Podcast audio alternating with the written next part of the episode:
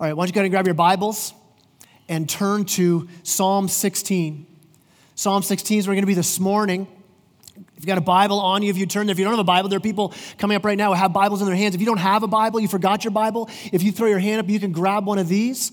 If you don't own a Bible, for sure throw your hand up and take one of these home as our gift to you. Just, just take it home with you so you have a, a copy of God's Word with you at home that you can read during the week as well. And turn to Psalm 16. Now, while you're going to Psalm 16, I don't remember this or not. You, on August the 5th, 2010, in Chile, 33 miners were trapped in a mine. Do you remember that? Do you remember the, the Chilean miners? They were, they were trapped 700 meters below the earth.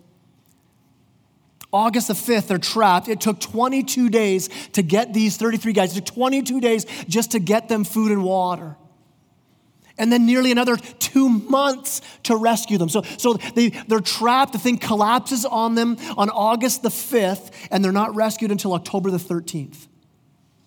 Could, could you imagine that? Could you imagine? here's one thing I know for sure that when those guys came up out of the mine, when they were rescued from being trapped under there for that long of time, as they stepped out into freedom, not one of them said, Hey, could you put me back down in there? And not one of them said, Hey, I'm, I'm so glad to have this freedom and, and to see my family and, and breathe fresh air and have food and water, but I would rather be trapped. Could you put me back in the mine? And it sounds crazy, doesn't it? Yet, how often do you and I do the same thing? Where, where we're lured into thinking that there, there's a better life, there's better freedom outside of Jesus Christ. We've been set free by God. We've been set free to a new kingdom. We're like, I don't know. Maybe I could find freedom in a, back to where I was in captivity.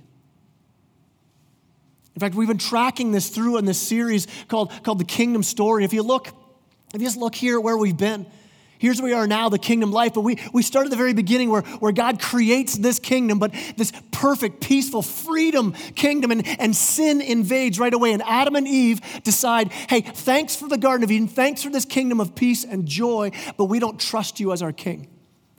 We think you're holding out, so we want to go after our own freedom. And what happens?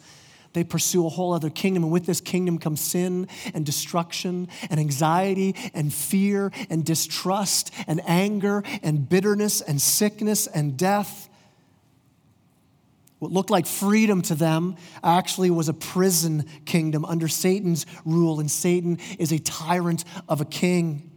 And so, what do we find? We find as we kept going that, that a, a promised kingdom was coming, there was a rescue that was going to come, and we tracked it all the way through this king that was coming to, to bring freedom, to rescue those who are in captivity now in another kingdom. And, and then on Easter, last Sunday, we celebrated that the king is here, that, that the king, Jesus, that he, he died on the cross to, to pay the penalty for our sin, to rescue us from where we had run to, to bring us into the kingdom of life, that he took all of that sin on himself and he set us free. He took our imprisonment, he took our punishment, and he, and he conquered sin and death and Satan when he rose from the grave, and now we have freedom. And so, so here we are. We're, we're living this kingdom life in freedom. Rescued from the kingdom of darkness, transferred into the kingdom of light, and, and that's the place. If you're a Christ follower, that's where you are right now. You've been rescued and placed in this new kingdom. You have a new king. And our, our, hope and our happiness and our joy and our purpose and our meaning is found living in this new kingdom under the authority and the protection of this new king. But listen, Satan's still here. He's still luring and tempting, and, and his temptation is not to rescue us, but to have us believe that this, this new kingdom we're in, this new king we have, is not a good kingdom. He's not a good king. And he says, Hey, it would be better for you if you were trapped back down in that mine. No, he never says it that way. We're lured into thinking that it's, it's new life. And so, what do we do? We, we pursue this new kingdom, another kingdom. God, God says, I, brought you into freedom, but what do we do? We, we either run after other things we think will bring us freedom. We, we can run after sin and, and things that look great from a, a worldly perspective. We chase after those to find, man, they just lead to death and captivity.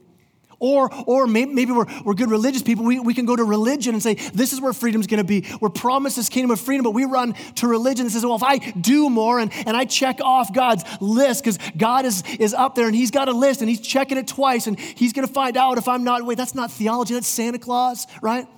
That's not good doctrine. That, that's not Christianity. That's not Jesus. That's not the gospel. Our freedom isn't found in pursuing religion. Our freedom isn't found in, in running from God. Our, our freedom is found when we come face to face with the living God. Where we're rescued, rescued from the kingdom of self into his kingdom. How can we come face to face with God? That's through Jesus Christ. What I want us to see this morning is this. Here's where we're going this morning is that we would come to that place to recognize that the kingdom we live in as Christ followers is this that God is our safest refuge, that He is the greatest king, and He's our supreme treasure. Now, here's the problem with that. We're not born thinking this way. We're not born pursuing after God as our safest refuge. We're not born pursuing after Jesus as our king and as our treasure. We're born in such a way, separated from God, not seeking his presence. We're not born going, man, I just want to find God. I just need God. I need Him in my life. Well, what does happen is as soon as we're born, we are pursuing happiness we're, we're pursuing rescue, we, we can recognize pretty quickly, man, things are broken. This is not where, where I'm supposed to be. There's got to be something more to this. And we start to pursue happiness and joy and fulfillment. In fact, Blaise Pascal said it this way He said, All people seek happiness. This is without exception. He says, whatever different means they employ, they all tend to this end, seeking happiness. He said, the cause of some going to war and of others avoiding it is the same desire in both. He's saying the, the whole reason that some would go to war is because they think that's going to be a, a, place where they can find fulfillment. And the, the reason the same, same wars happen that others will avoid it is because they think the same thing that I'm going to find joy if by not going. He says, but the, the pursuit's the same. We're all pursuing happiness. Christian, non Christian, everyone seeking joy and purpose and hope and meaning. And David here in Psalm 16, Look at verse 11, the end of the psalm. I'm going to ruin it for you, or I'm going to tell you the ending before we get into it. Here's where David found his joy, his purpose, his meaning. Look at verse 11. He's talking to God. He says, You make known to me the path of life. In your presence, there is fullness of joy. At your right hand are pleasures forevermore. He says, In your presence is the fullness of joy. At your right hand are pleasures forevermore. Now, I grew up in a church that would, that would say that the problem in our life, the problem with the world, is that the world seeks happiness. So, so the answer in the churches I grew up in is stop seeking happiness.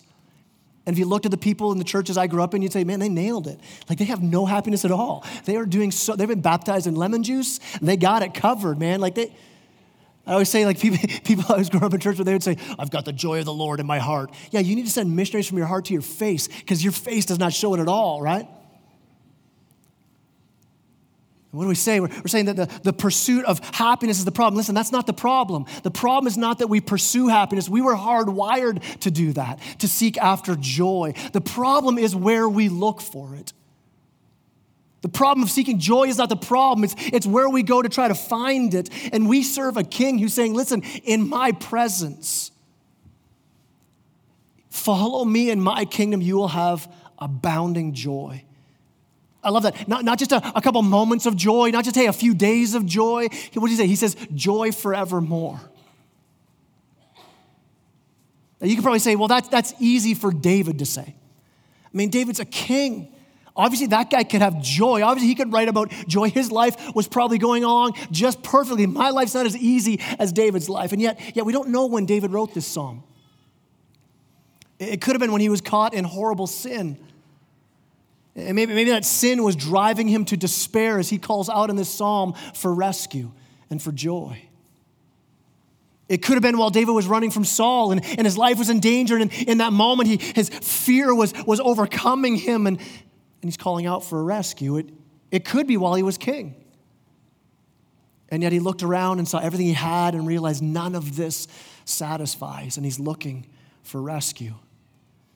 What we do know for sure as we read through this psalm is that he's, he's trapped, he needs rescue, and he cries out. Look at verse 1. He cries out, Preserve me, O God, for in you I take refuge. He said, Preserve me. Lord, Lord, keep me safe. The, the picture of this word preserve is, is that you're, you're going to some, someone or something that's big enough to protect you from whatever is threatening you. And he's saying, God, I need protection. He's in, he's in a desperate need here. He, he's lost hope, he's lost security, and he, he's calling out to God. And yet, yet, from verse 1 to verse 11, he moves from crying out, Rescue me, to saying, I have joy forevermore. How does he do that? How, does he go from verse 1 to verse 11? How, uh, more importantly, how can you and I do that? How, how can we go from verse 1 to verse 11? You see right away, pretty quickly in verse 1, he says, Preserve me, O God, for in you I take refuge. His prayer really quickly becomes this, this declaration of truth. He cries out, Preserve me, but then he says, For you're my refuge. You're my shelter. You're my protection. Protection. You're the one I can run into. I mean, David sees that God has moved heaven and earth for us. That Christ came so that we could come face to face with God and not see judgment any longer, not see wrath, not see anger. Jesus took all that on himself so that we could see grace and joy and hope and purpose. I think we often get this idea that the Christian life is a life of drudgery and duty, but we get heaven in the end, so I guess it kind of pays off. And listen, we've been rescued to a new kingdom filled with the presence of God, which means it's the presence of joy. You see it all through Scripture. Luke 12 says that, that it was God's pleasure to give us his kingdom. A joyful king said, I'm giving you a kingdom. Job 38 says that God and the angels, they sang together and shouted for joy when he created the universe. That's a joyful king. I love in Luke 15. Luke 15 says there's, there's more rejoicing before the angels in heaven over one sinner who repents now, catch, catch that verse. I think sometimes we misquote that. We say that the angels in heaven are rejoicing when a sinner repents. No, it says before the angels there's rejoicing. Who's doing the rejoicing? It's God. It's God the King dancing and singing over sinners that repent because he's a God of joy. To come face to face with God, our King, is to come face to face with joy. It's how we live our lives in this kingdom. I, I, was even thinking of, of Nehemiah as he was trying to rebuild the walls in Jerusalem. They'd, they'd, they'd all fallen down. He's rebuilding them back up, and he's trying to encourage the people to join the work of rebuilding the walls. And, and he could have used guilt, he could have used shame. But what did he choose to use? He said, Do this for the joy of the Lord is your strength. We, we can't live the Christian life. Listen, we won't be able to accomplish what God's called us to be as a church. We, we won't be able to see neighborhoods renewed by the gospel. We won't be able to see mercy and justice come to Muskoka and Perry Sound if it's all about guilt and shame and drudgery and duty. And, but, but if the joy of the Lord is our strength, imagine what God could do. Imagine what God would accomplish when the joy of the Lord is our strength. But, but here's the problem the problem isn't just that we break God's laws, the problem is that we've, we've actually polluted the fountain of joy that He's provided for us.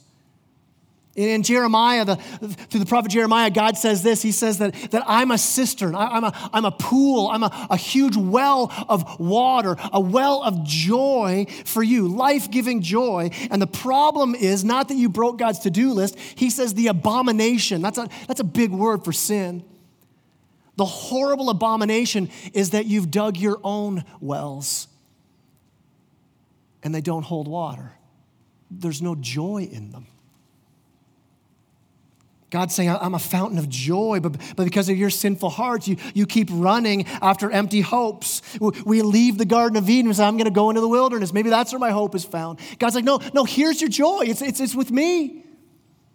God's saying, I, am like a thousand dollar bottle of wine, and, and you just want to go sip light beer. Like, what, what's, what's that? I, am a, I'm a, a steak dinner, but you want to go through the Taco Bell drive through all the time. No, your joy is found here, not there. Why would we choose that cheap plastic joy when God says, I have joy forevermore? Listen, hear it again. The problem is not that we seek pleasure. The problem is not that we seek happiness, it's that we seek it in the wrong places. And God's a God of joy. Why would we uh, stay away from a God like that? Why, why would we ignore a God like that? Why would we ignore His word? Why would we ignore His worship? Why, why would we continue to look to other things, to choose things that don't fulfill? We have to fight for this joy. Look, look, again at verse 1. David says, Preserve me, O God, for in you I take refuge. He's in this storm here. He's, there's, there's stress and strife in his life. You don't call out for rescue when things are good. And listen, listen, I know in a room this size, and I know because, because we're walking together, a lot of us in this, that there are people in this room right now, and you right now are in a storm. And it's like class five hurricane, like I need rescue today. You're in situations that could, could throw your heart into, into prisons of fear or anger or bitterness or despair or confusion or questioning. And it's in this moment where the question is this where's your refuge? David sees God as his only hope for rescue. Verse 2, he says, I say to the Lord, You are my Lord. I have no good apart from you. He's saying, God, God, rescue me. You're my refuge. You're my Lord. I have nothing good apart from you. And what's he saying? It's like David goes from crying out for help to now he's preaching. He's preaching to himself. Now, why is he doing that? I think this because nobody talks to you more than you talk to you. You just think about what's going on in your head. No one speaks to you more than you speak to you. And so David says, you know what? I'm going to interrupt that voice. I'm going to interrupt that voice that, listen, so often lies to me. That voice that often lies about yourself, it lies about God. And David says this I'm not going to sinfully believe those lies any longer. I'm going to repent. I'm going to turn from those lies and I'm going to return to the truth of who God is. I mean, that's the first place David goes to seek this res- rescue, to, to find that joy, as he, he begins to speak the truth of who God is in his life. And he actually uses three different names for God. He says, Preserve me, O God. That word there in the Hebrew is El, E L. For in you I take refuge. I say to the Lord, see, they're all capitals. L O R D, all capitalized. In the Old Testament, every time you come across the word Lord that's all capitalized, it's because that's the name Yahweh, which is the name God said, This is the name I'm giving to you as my people. This is my personal name for you, Yahweh. And then he says, You are my Lord, just capital L, but small O R D. That's Adonai. So, what's he saying? He's saying, God, you are my God, El. You're the mighty, strong God. You're, you're my Yahweh. You're my personal, close, promise keeping God who, who never leaves his people. Just, but you're also my Adonai. You're my master. You're the one in control. You are the king. What's David saying? He's saying, God, you're in control here. You know more about the world than I do. There, there's a humility as he calls out to God. And he says, God, I'm going to find rest in your sovereign care. I'm going to find joy in knowing you're God and I'm not. I'm going to hide my heart when the world looks horrible. I'm going to hide my heart in your character. So, so, really, what I'm saying is this the start of this joy, this deep joy, comes when we learn to speak the character of God into our situations rather than challenge the character of God with our situations.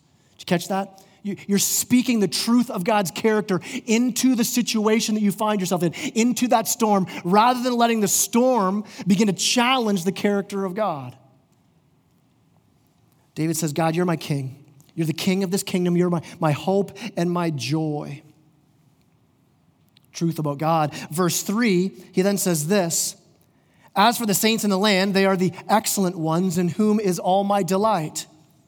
It's pretty interesting that David, in the midst of this psalm, he's calling out to God, You're my only hope. And now all of a sudden he throws in this thing about people around him, about, about others in this kingdom, about community. And what's going on there? I mean, he, there's two ways to fall off on either side of this, this hope he has in community. One way is to fall off and desperately need community so much that it becomes your refuge. And David's going to throw that one under the bus in a little bit. He's going to say, that's not where we get our hope. The other side, though, of falling on this is you fall off on the other side into isolation. And we're going to pull out. David's like, I love God's people. I, I don't want to hide out.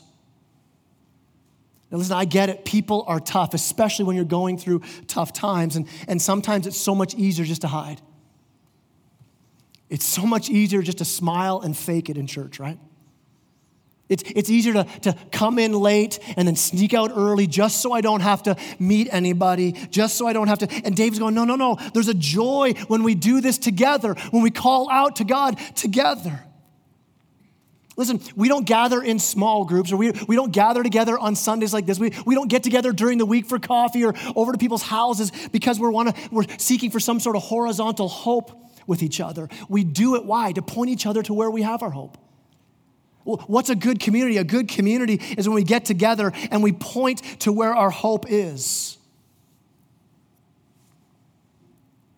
Do you have people in your life like that? Do you have relationships that are pointing you to verses 1 and 2?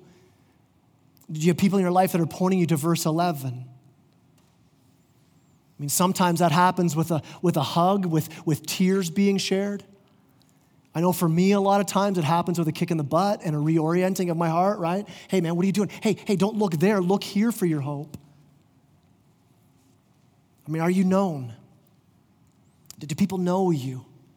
On the flip side, are you noticing other people? Are you engaging with people? I think so often we, we miss people. I think so often in the crisis, we're so tempted to draw more and more and more and more inward into our, our crisis. And, and Dave's going, No, no, no, I don't want to do that. I want to still be in community. I, I want to delight in God's people and, and have them point me to my hope. I think so often, though, we miss seeing people, don't we? I was just reading speeches by uh, Martin Luther King this week as they, they come to the, you know, this is the anniversary of his, uh, of his assassination. And, and in his speech, he was saying this that we, we can arrange and organize our lives and our culture and our schedules in order to avoid seeing people in need. He's saying we build interstates around poor neighborhoods so we don't have to drive through them any longer. Listen, we need to see the broken people in our community. We need to see the broken people right here that are sitting around us. David says it was his delight. I love in the book of Hebrews when it says, when you show hospitality to strangers, sometimes as you show hospitality to those strangers, you're actually entertaining angels in disguise. Listen, I don't know specifically what that means, but that sounds awesome, does it not? You could be, you be showing hospitality to angels. So listen, listen, here's what I'm saying here. We need community. It's why we say as a church we're about worship, community, and mission. Why? Because community is important. So, so, if you're here just checking us out, if you're like, no, I'm just kind of kicking the tires on this church, I came on Easter, I'm going to come again, I want to see what this is all about, then here's what I hope. I hope that you find a place where you're loved, where you're embraced, where you're brought into community. But listen, if you call Harvest home, if this is your church, then I pray that you would see this as your home that you're hosting people into. I mean, think about it. Think about if, if people came to your house, how would you act as the host? If it's your home and people are coming into your home, what would you do? Well, I would come in really late and I wouldn't talk to anybody, and then I would just run out as quick as I could. We wouldn't do that, right? No, we would get there early. We, we would we'd want to welcome people. We'd want to introduce ourselves them. We want to say, hey, let me help you out. Where, where, are you? Where do you need to see? Do, how can I point to what's going on in my house? That's what we would do, right? May we be hosts here at Harvest. Scripture calls us to delight in people. Now, now, the other side of this coin, the other side of isolating ourselves from community, the other side is grabbing a hold of people and, and clinging to people as our hope. Now, David quickly lays out here in these next verses that, that our hope is only in God. It's, it's nowhere else. It's not in any other kingdom, it's not in any other king. He says in verse 2, I, I said to the Lord, You are my Lord. I have no good apart from you. He's saying there's, there's no other place I can find this hope. Not in my reputation, not in my good works, not, not in the things that I provide, not in my serving, not in my integrity. He says, I don't have any good apart from God, my King. And then verse 4, he goes on. He says, The sorrows of those who run after another God shall multiply. Their drink offerings of blood I will not pour out, or their name, or take their names on my lips. What's he saying here? He's saying, listen, he said, I've run to other places for this hope. I see other people running around seeking joy and fulfillment. He says, but rather than running, you see, see the difference there? He says, rather than running after another God, rest in God's kingdom. Rather than running frantically, going, Where can I get my, can I get my hope here? Can I find my joy here? He says there's a kingdom that's secure. So, what does that mean? It means this if you don't know Jesus this morning, this is your starting point. You say, I'm done looking everywhere else. I want to repent of that. I want to turn from seeking my joy and fulfillment in these things that just don't supply, and I'm going to turn and find my hope and my joy in Jesus Christ and Him alone.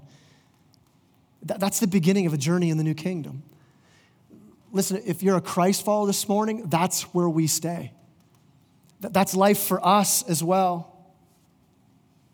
We, we keep running back to that same truth we find our hope and our joy in Christ alone. So, so what's David saying? In order to do that, you need to recognize the places you go that are, that are false kingdoms. The, the kings that we serve that aren't Jesus. And David says, God is a secure, he, he's, he's a refuge. In, in him, we're not shaken. Every other hope that we try to put our lives in is faulty. Every other hope is, is a falling down kingdom. Now, now, we think they're big and strong. We think they're the, they're the place to run to. We think that king we cling to, this is the king that's going to save me. And, and they become kind of our functional savior. Like, this is my Jesus right now. This is my hope that it becomes our king. And, and I don't know what it is for you, but, but it could be your stuff. Maybe it's your stuff. If, if I have more stuff, if I have the next new thing, then I feel good. For some, it's a substance. I just need a little bit of something to take the edge off. For some, it's a person. Uh, the relationship that you wish you had, man, if I only had this, then I would be okay. Or, or, or it's a relationship you're in right now and you put the weight of your soul on that person. Say, they're my hope. Listen, they can't be your hope. I, I love my wife to death. She, she's my best friend in life, and, and, and yet I can't put my hope on her. She, she's going to disappoint me. I will disappoint her for sure. But listen, listen, uh, uh, even if God was gracious to give me a perfect marriage from now for, for, my entire life, and we just remain in this sweet spot of just loving each other, there still will come a day when one of us is wearing black and the other one is being put into the ground. It can't be my hope, it can't be my ultimate joy. David's saying when, when we go after the gifts rather than the giver, it becomes a kingdom that's faulty. He says it's only going to lead to more sorrow. What is it for you? What do you find yourself running to? For, for some, it might be health, it might be, it might be your work, it might be image, it might be comfort, it might be entertainment, it might be control. And, and then when we hold on to those things and they come crashing down, it's, it's this tragedy around us because we're putting our hope in something that was never meant to hold us up. But I think even more tragic can be when, when it doesn't crash, when it's actually successful for a time. When, when we hold on to that little kingdom that we've got and we get to the end of our life and realize this was futile. You think of David's son who wrote this psalm, his son Solomon. He had everything that this world could offer. He, he went after everything that this world would tell us this is where you find your joy. And he had all of it, as much as he wanted. He went after sex, money, power, and he had a ton of it all. And he gets to the end of his life and he writes Ecclesiastes where he says, It was all like chasing after the wind. It didn't mean anything. So this morning, where are you searching for your hope and joy? What have you put your hope in? What's, what's your kingdom that you're hiding in this morning? I've said it this way before. If, if you kind of look at your life like a train, and, and the, the engine of the train is your hope. It's what you put your hope in, it's your trust. And then, then behind that engine will come your, your feelings and, and your reactions. And, and behind that will come your, your actions, things that you do. And, and so, so when you look at your life, you're like, man, I'm just filled with this, these feelings of fear and anxiousness. Trace it up the train. T- take it to the engine. What track is the engine going on? Where is it directing you for your hope? If you find, man, I'm doing things I don't normally do, man, why am I doing this? Trace it up the train. Find out where is your hope? what are you putting your hope in? What are you putting your trust in? In the midst of the storm, where are you driving that train? What track is it on? Where is your hope? I mean, David said his trust is God, his joy is in God. Look at verse 5. Verse 5 and 6 says, The Lord is my chosen portion and my cup. You hold my lot. The lines have fallen for me in pleasant places. Indeed, I have a beautiful inheritance. What's David saying? He's saying, All of my joy God, God, God, all of my joy is in your sovereign care as king. He says, You hold my lot. You, you hold what's going on in this life right now. Whether it's the, the struggle I'm in right now, the things I have, God, you hold it all, and I'm going to trust in you as my sovereign king. He says, the, the lines have fallen for me in pleasant places. What's that mean? He says, The boundaries. The boundaries around me, the, the, the, what you've got for me in life, the situation you have me and the things you've given me, the, the kingdom that I have, that I live in. He goes, Man, inside that is joy. It's a pleasant place and I have a beautiful inheritance. Now, what's his inheritance? What's he talking about there? Well, how does that give him joy? His inheritance is God himself. He says, I've got the king. I have God in my life. He's my portion and my cup. In other words, if you come to the table, and there are hundreds of cups on the table filled with all different things of, of food and drink. And he looks over and he sees one is the Lord himself. He goes, That's it. That's my choice. I want that one. Nothing else satisfies, nothing else nourishes, nothing else sustains me like that. Not like Jesus does. He's my greatest good, He's my greatest treasure. And He's saying, the lines He has for me, the boundaries around my life, I'm going to trust in those. Thank you for this kingdom you've given me. Thank you for the boundaries you've put around me. Now, you can only say that if, if you're trusting in His kingdom, not, not running outside of the boundaries for other kingdoms. But it's the one who's trusting, saying, Lord, thank you for your word that hems me in. Thank you for, for what you've given me in my life, that this is the best. You can see the difference, in, and you look at someone's life who, who's just in, in horrible circumstances. You look and go, man, there's this tragedy after tragedy in your life, and they're sitting with joy. Not, yeah, not laughing and not, not, not kind of just making light of the situation, but there's a deep joy in them. Why? Because they're sitting within the boundaries that God has. Is I trust God in this. The, the difference between that and the person who maybe has everything and they're still pushing, pushing against the walls of the kingdom, going, man, I, I got to get more than this. There, there has to be more. I, I got to push this out further. I, I don't trust that this is a good king setting these up around me. It's that person who cries out, Not enough, God. I get that I get you, but I need more than this. Thanks for the Garden of Eden, but, but, but you're holding out on me. I need more. I need more than that. I need this. God, I'll, I'll be okay with what you give me here, but you need to push this wall out more because I also need this. And if I don't have this, I don't have joy.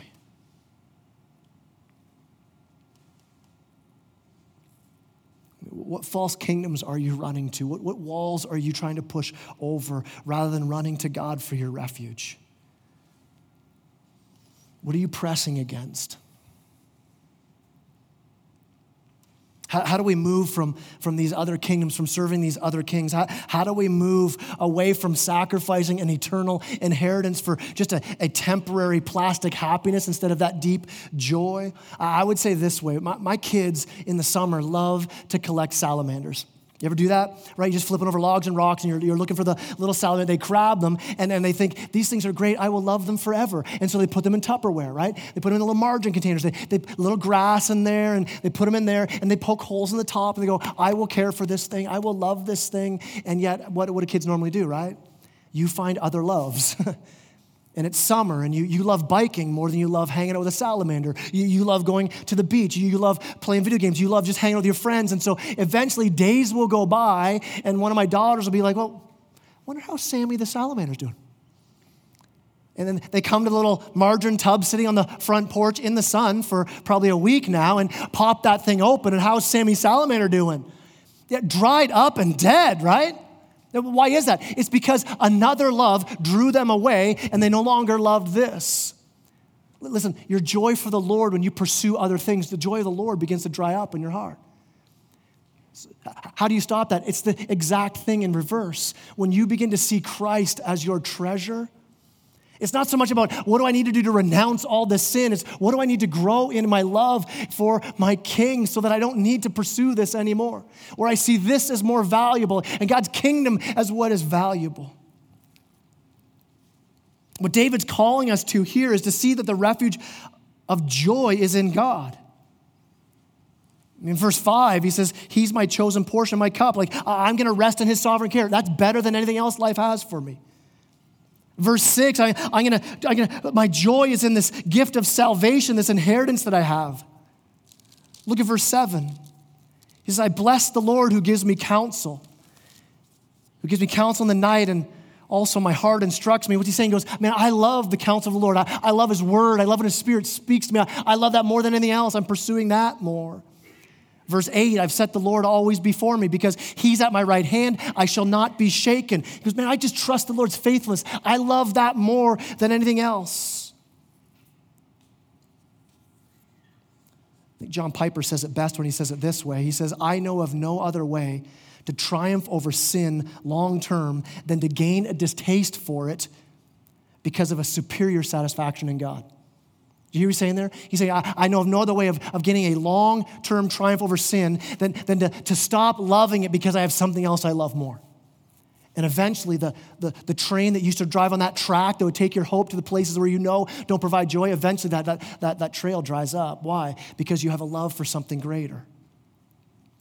Jonathan Edwards, he was uh, attacked by a, by a bunch of people in his church. He was a pastor, and, and in, in a horrible time in his life, it was, it was just as being attacked by everybody. One of his friends said this about Jonathan Edwards. He said, I never saw the least symptoms of displeasure in his countenance, but he appeared like a man of God.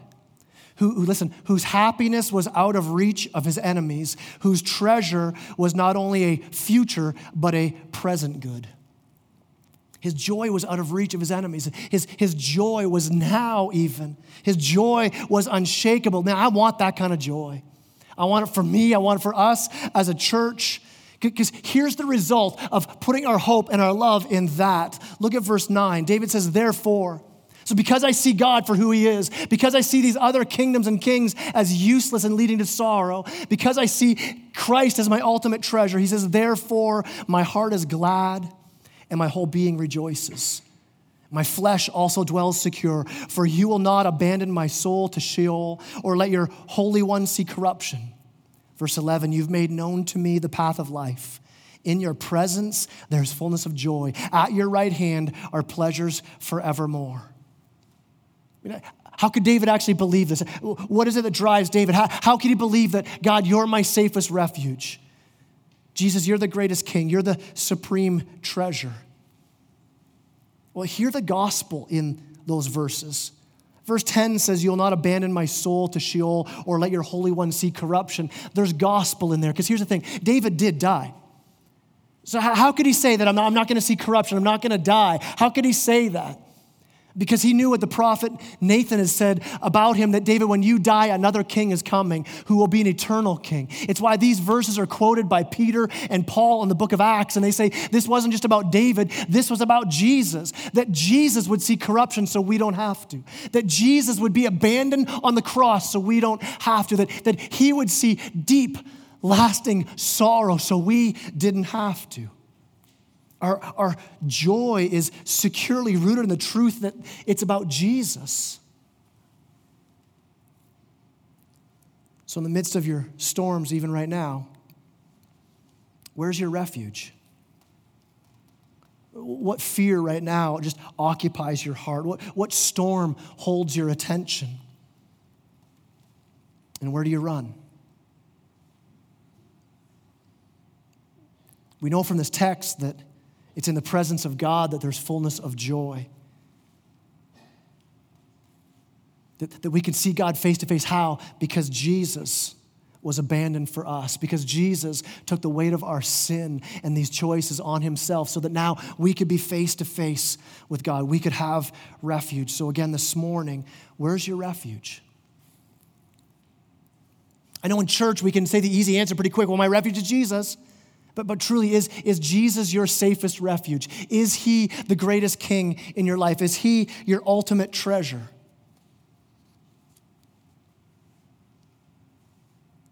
Or are you running to something else this morning? This morning, as the worst team comes up, here's the question I would ask What is it that you're running to? What do you need to repent of this morning? And I use that word repent for a couple of reasons. One, because repentance lets us understand that it's actually sin. I think sometimes in Christian world, we, we, we, I we love grace, man. I love grace, but we can sometimes minimize sin, or we, we say that fear I have is just kind of a fear. No, it's actually sin, It's distrusting of God. And so, so we come to that place of repentance. And, and some of this, listen, it's difficult. The, the train, the, the hope that you had, have run that track for so long, it's become a stronghold. What's a stronghold? It's lies believed over a long period of time that become difficult for us to not believe. They become patterns in our life. And that train has run that track so long. You put your hope and your trust so much in that.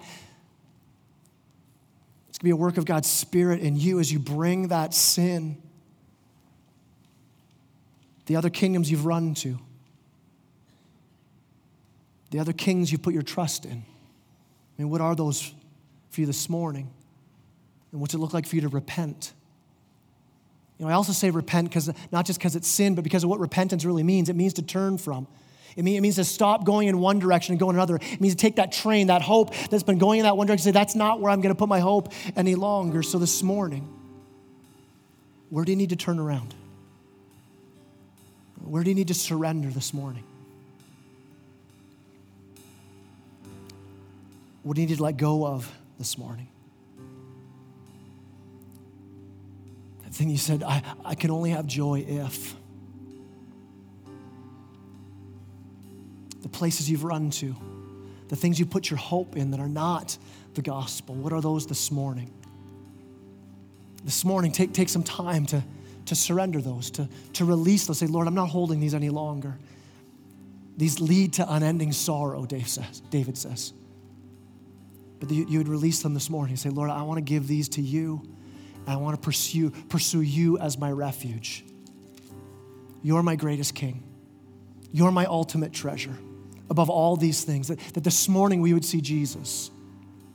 We, would see his word. We, we would see his work. We, we would see his worthiness. This morning that we would wrestle our hearts towards this truth. That we, we wouldn't be deceived, as Jeremiah says, to pursue after false kingdoms. We wouldn't be lulled by sin to just keep going in that direction. But, but right now, we would begin to starve that out by pursuing a greater love.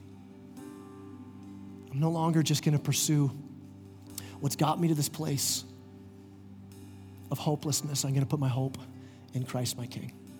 Let me pray. Lord God, I thank you that we have hope in you.